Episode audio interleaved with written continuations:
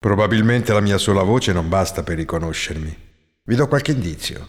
Vi dice nulla il film I soliti ignoti? Matrimonio all'italiana? La dolce vita? Adesso non potete più avere dubbi. Ebbene sì, sono proprio io. Marcello Mastroianni, nato a Fontana Liri il 28 settembre 1924.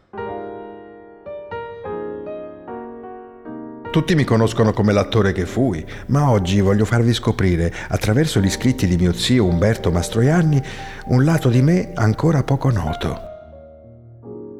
Io sono nato scultore, lui è nato attore.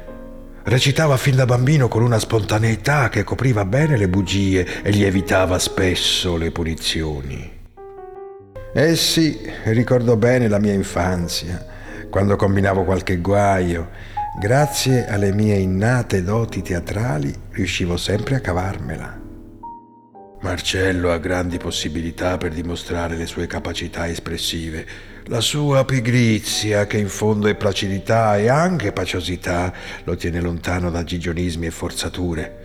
Lo sorreggono una sana ironia e un buon senso ciociaro. Nonostante quanto scritto da mio zio Umberto, sono sempre stato restio a dichiarare le mie origini. Tuttavia non posso tacere il legame con la mia terra, infatti ho sempre unito la genuinità del carattere ciociaro con la peculiare inclinazione per Roma ed i suoi abitanti.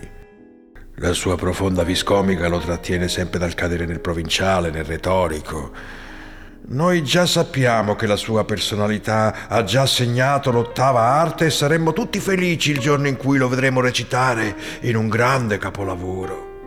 E il grande giorno giunse nel 1960, quando recitai nel celeberrimo film di Fellini La dolce vita, diventando immediatamente un'icona del cinema italiano internazionale. Ma Fellini e la Ekberg non sono i soli nomi noti con i quali ho lavorato. Fui diretto infatti da registi famosissimi come Visconti, Monicelli, De Sica e affiancai attori del calibro di Gasman, della Loren e della Bardot. Ma tutto questo probabilmente vi è già noto. Forse non sapete invece cosa i fontanesi hanno fatto, spinti dall'affetto nei miei confronti, in mio onore e in mia memoria.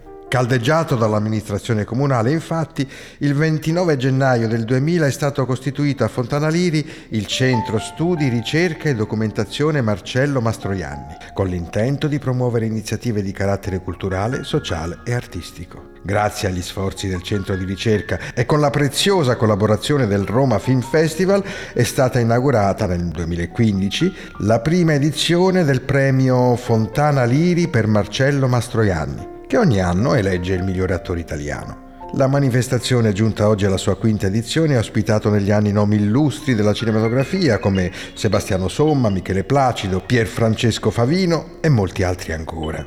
La premiere si svolge a dicembre e trasforma Fontana Liri in un vivacissimo centro culturale grazie alle cui iniziative il ricordo di me rimane vivo e la conoscenza del mio lavoro si diffonde affinché continui ad affascinare i giovani e le nuove generazioni.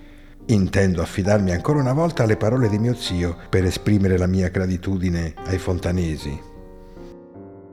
Marcello in sé raccoglie gli umori, le istanze e le influenze di una famiglia che conta altri personaggi notevoli e che intende perciò lasciare un segno nella sua terra di origine.